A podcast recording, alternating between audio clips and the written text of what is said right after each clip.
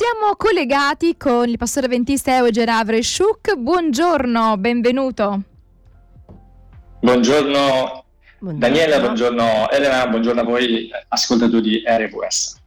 Allora, stiamo preparando una famiglia, no? Stiamo cercando di aiutare le famiglie a prepararsi per la vita insieme, quindi preparare e arricchire eh, le famiglie perché siano famiglie fruttuose. L'argomento di oggi è un argomento interessante, forse mh, mm, eh, più importante di quanto in genere no? si pensi, perché quando ci, ci si approccio all'idea di passare una vita insieme. Non so se questo è uno degli argomenti che poi viene dibattuto all'interno della coppia. Parliamo di finanze, il denaro, come viene gestito il denaro. Venendo da famiglie diverse, vero Eugen, ognuno ha un modo suo e non sempre questi modi, diciamo, sono ehm, simili, molto spesso sono tanto discordanti, potrebbero ehm, portare dei problemi prima, ma soprattutto durante il matrimonio, perché quando l'economia ehm, è in crisi, spesso anche le famiglie entrano in crisi. Non so mh, mm, eh, cosa ne pensi che eh, tu che sei un pastore che hai mh, mm, avuto modo di formare diverse coppie, insomma, quando è che si rompono le tazzine? diciamo che le coppie discutono di finanze più di qualsiasi altro argomento, indipendentemente da quanto denaro o meno possiedono.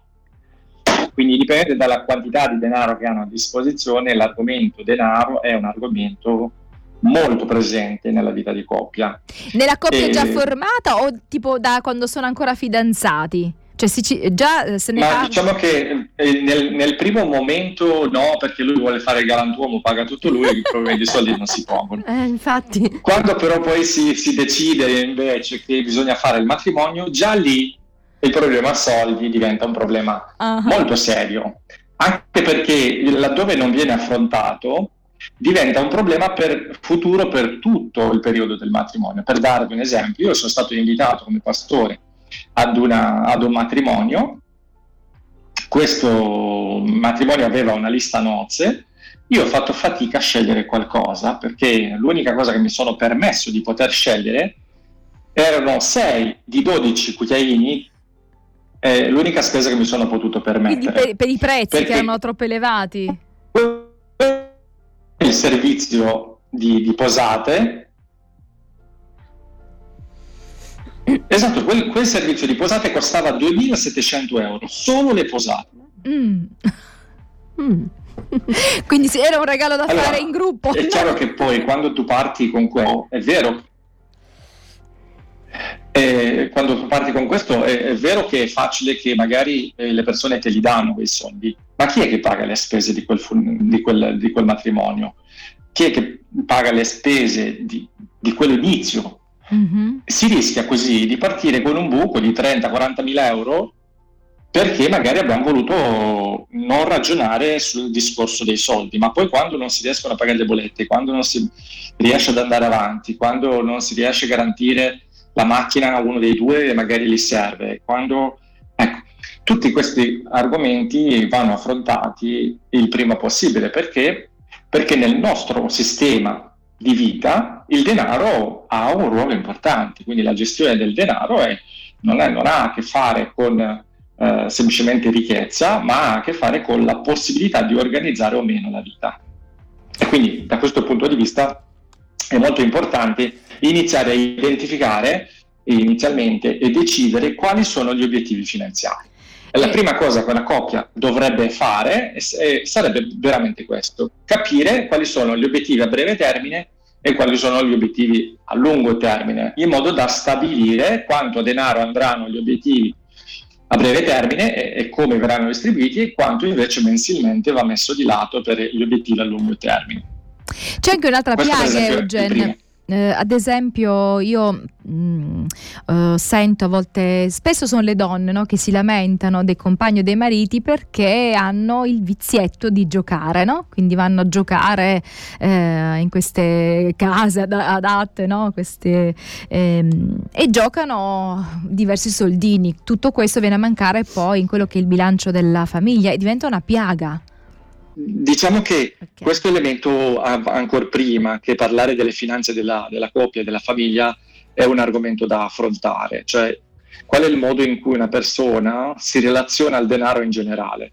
E su questo si potrebbero fare altre, altre riflessioni, per esempio per capire il senso del denaro nella coppia. Ci sono, io, ci sono delle schede che uso normalmente per, per aiutare la coppia a capire il senso del denaro per l'altro, perché qualcuno potrebbe essere per niente responsabile di fronte al valore del denaro, qualcuno invece dovrebbe, eh, potrebbe amare il denaro a tal punto da diventare un problema. Mm-hmm. No? Quindi qualcuno che è molto tirchio, che non spende niente neanche per le cose, per la gioia della vita, qualcun altro che invece non ci bada minimamente a spese e per lui il denaro non ha sul valore, ma quando devi mantenere una casa, dei figli a scuola, eh, degli impegni finanziari per una casa in affitto o altro, invece il, il, denaro deve avere un senso. Quindi ci sono delle schede apposta che vengono usate mm-hmm. per aiutare le famiglie a capire, cioè la coppia a capire a che tipo di valore ha per l'altro il denaro.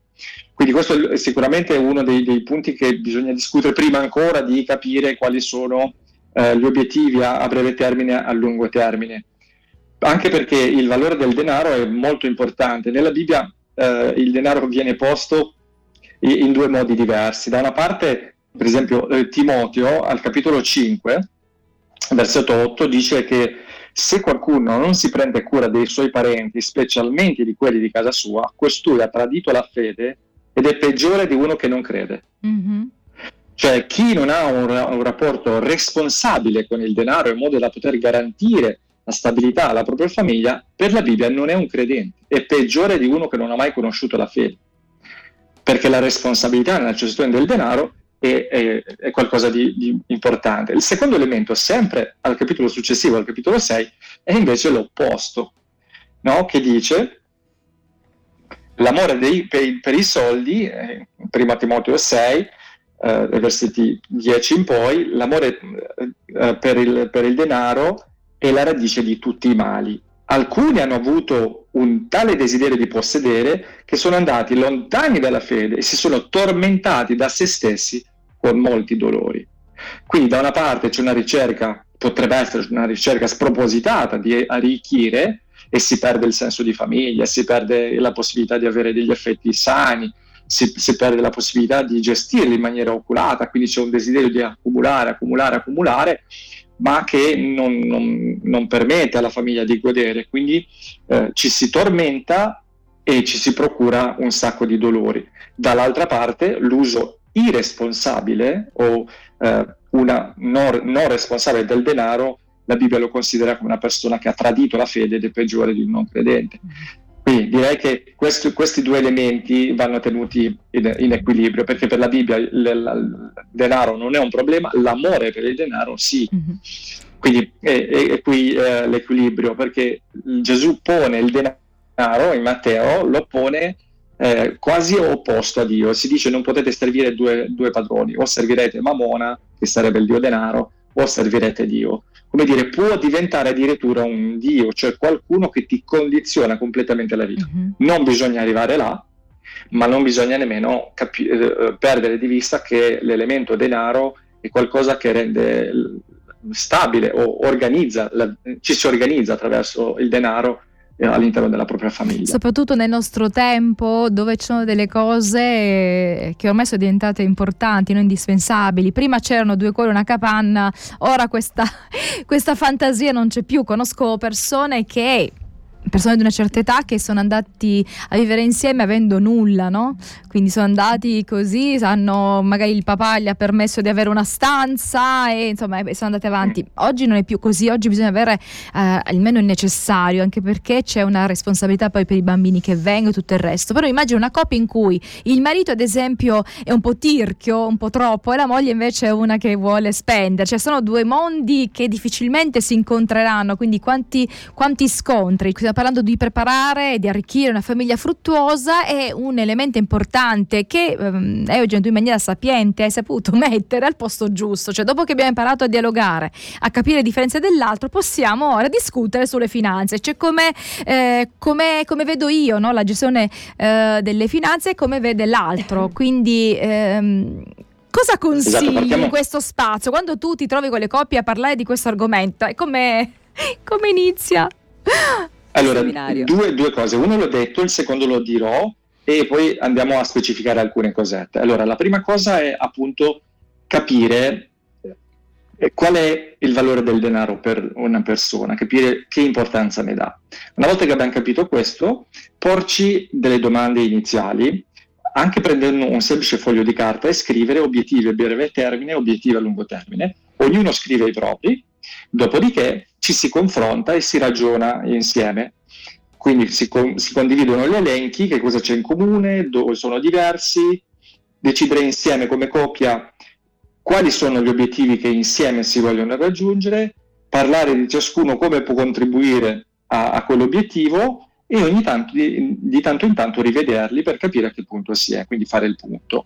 Un'altra cosa che invece consiglio vivamente alla coppia è quella di imparare ad avere un, un modello di bilancio.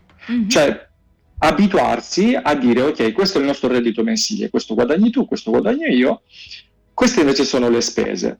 Quanto vogliamo dare di donazioni, quanto spendiamo per la casa, quanto abbiamo di prestiti o debiti, rate che stiamo pagando, quanto ci costa l'auto, quanto spendiamo per gli alimenti, eh, per eventuali assicurazioni extra o che ne so, abbigliamento, beni personali eh, se serve qualcosa come elettrodomestici, oppure ecco, mettere un, un bilancio, c'è, per chi volesse c'è una scheda che possiamo condividere eh, e dire guarda Quindi ci posso fare richiesta? questo... noi lo mandiamo tramite diciamo tramite mail esatto. insomma, possiamo farlo avere. Quindi se uno dice io vorrei in questo momento spendo normalmente tot per la macchina per la casa per la, la, la luce ecco qual è il budget previsto per quello che vorremmo fare come vogliamo arrivare là? Una volta che si fa ovviamente un budget, eh, molti elementi di stress vanno via, ma anche molte pretese senza fondamento vanno via, perché noi abbiamo fatto il calcolo delle nostre entrate e abbiamo visto che sono alcune voci che non possono essere tralasciate perché per noi sono importanti che vengano rispettate, quello che non entra ci si organizza, però non ci si, non ci si, colpisce più inutilmente, non ci si offende più inutilmente perché abbiamo ragionato insieme sul bilancio familiare. E questo è qualcosa che con, io consiglio vivamente di farlo. Eh, avere un bilancio di, di, famiglia permette da una parte a saper raggiungere gli obiettivi a breve termine, ma anche eh, a saper raggiungere gli obiettivi a lungo termine quindi se io decido di prendere una casa, se decido magari di fare un investimento, quanto ogni mese lasciamo di lato? Eh, in che modo vogliamo fare per poter avere i soldi, i soldi da parte, per poter pagare l'anticipo di una casa o così via. Tutto questo va ragionato perché non può essere lasciato al caso. Nessuno raggiunge un obiettivo se non se l'ha posto perché se non te lo sei posto vuol dire che non hai preparato minimamente per andare in quella direzione. Mm-hmm. Se invece me lo sono posto, posso verificare a che punto sono, a che punto siamo con gli impegni presi, oppure se c'è bisogno di qualcosa che cambi. Che ne so, si potrebbe in un certo momento della storia, io ho visto delle famiglie anche che dopo un certo periodo di vita, magari, che ne so, lei adesso ha un lavoro più sicuro, più tranquillo, e quindi magari prima era presa con i bambini, adesso il marito ha voglia di crescere e magari è, il momento perché lui lasci il lavoro e provi un'altra esperienza. Ma non si può fare a casa, non si può abbandonare il lavoro così da un giorno all'altro senza pensare all'altro, senza ragionare insieme. Ci sono delle cose che bisogna fare con saggezza, cioè l'ambito finanziario nella casa è qualcosa da vivere insieme in equilibrio. Quindi se da una parte impariamo che non dobbiamo avere il denaro come eh, idolo, dall'altra parte possiamo anche imparare a fare del bene, essere ricchi di opere buone, essere generosi, essere pronti anche ad aiutare la propria famiglia. È bello sa- eh, poter eh, far sì che la famiglia possa contare su di noi. È bello che i nostri nipoti o qualcuno che magari studia e può contare sul nostro aiuto e dice guarda se non ci arrivo c'è lo zio. Uh, è, è, bello che la famiglia possa contare su di te, ma tutto questo non può essere lasciato al caso. Non si danno soldi di nascosto, non si hanno due tasche, si ha una sola tasca che si, la, la, si gestisce in maniera comune, si decide quanto è, invece sono i soldi che ognuno può gestire indipendentemente. Io dico alle coppie, non bisogna neanche fare un regalo se non è condiviso. Mm-hmm. Io ho visto la delusione enorme, ho partecipato a una festa di compleanno a cui... Eh, A un certo momento, nel momento del regalo, il marito ha dato alla moglie una scatola bellissima. Quando lei l'ha aperta ha visto la chiave di una macchina. E ha pensato eh. che fosse troppo, magari, ha pensato che fosse eccessivo quel regalo, forse per loro possibilità. Esatto.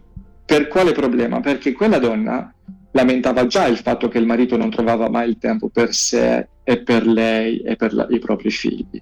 Aver preso quell'impegno in più, quei 400 euro al mese in più, significava mettere in, difficoltà la, la, relazione. Se ne avesse parlato con la moglie, avrebbe capito che non mm. serviva quella macchina, serviva forse altro. Quindi non sempre i, i, doni, i gadget risolvono i problemi, a volte li complicano. Mm, allora io metto come perentorio non potete fare un regalo che sia oltre i 200 euro senza coinvolgere l'altro perché i soldi sono di entrambi mm-hmm. ed è giusto valutare dove vanno spesi anche se è un regalo per me eh, oggi non so se oggi non, non, riusciamo a farlo, non so se pensi che si possa tornare su questo argomento, perché quando hai parlato dell'economia hai detto quanto posso mettere io, quanto, cioè gli stipendi di entrambi. Può succedere che lavori solamente uno dei due e lì diciamo diventa esatto. più complicata la cosa perché ognuno, cioè se si, sen- se si vede la tasca comune e si riesce a vederlo da entrambi i lati, ok, ma se uno dice in realtà sono io che lavoro, quindi sono io che decido le spese maggiori perché lo stipendio lo porto io e lì si creano altre incomprensioni. Eh, non so se ritieni opportuno tornarci su questa, perché abbiamo solo 30 secondi, quindi non, non possiamo eh, diciamo, mm, approfondire. Potremmo anche ritornare. Quello che posso darvi come esempio personale è che nella mia famiglia noi abbiamo scelto per i primi anni di, di vita dei nostri figli che mia moglie sia lei quella che educherà i figli, quindi non avrebbe lavorato. Ne avevamo ragionato insieme, per noi era la scelta migliore questo ovviamente ha avuto delle conseguenze sul nostro stile di vita. Vuol dire che su alcune cose siamo venuti meno, vuol dire che altre cose le abbiamo organizzate diversamente, vuol dire che uno dei lavori di mia moglie era quello di cercare le offerte e visto che aveva più tempo di un'altra donna che invece lavora, lei conosceva qualsiasi offerta, andava a colpo sicuro a prendere, quindi il suo stipendio arrivava da quello che si risparmiava mensilmente ed era tantissimo perché perché ci eravamo organizzati così. Quindi potremmo tornare sicuramente, ma io so questo argomento è motivo di benedizione oppure di crisi ah, nelle famiglie. Auguro che sia un motivo di crescita. Grazie Eugenio. Allora, chi volesse possiamo mandare quelli mm. che sono un po' gli pros- i prospetti, le schede che tu ci hai inviato. Alla prossima.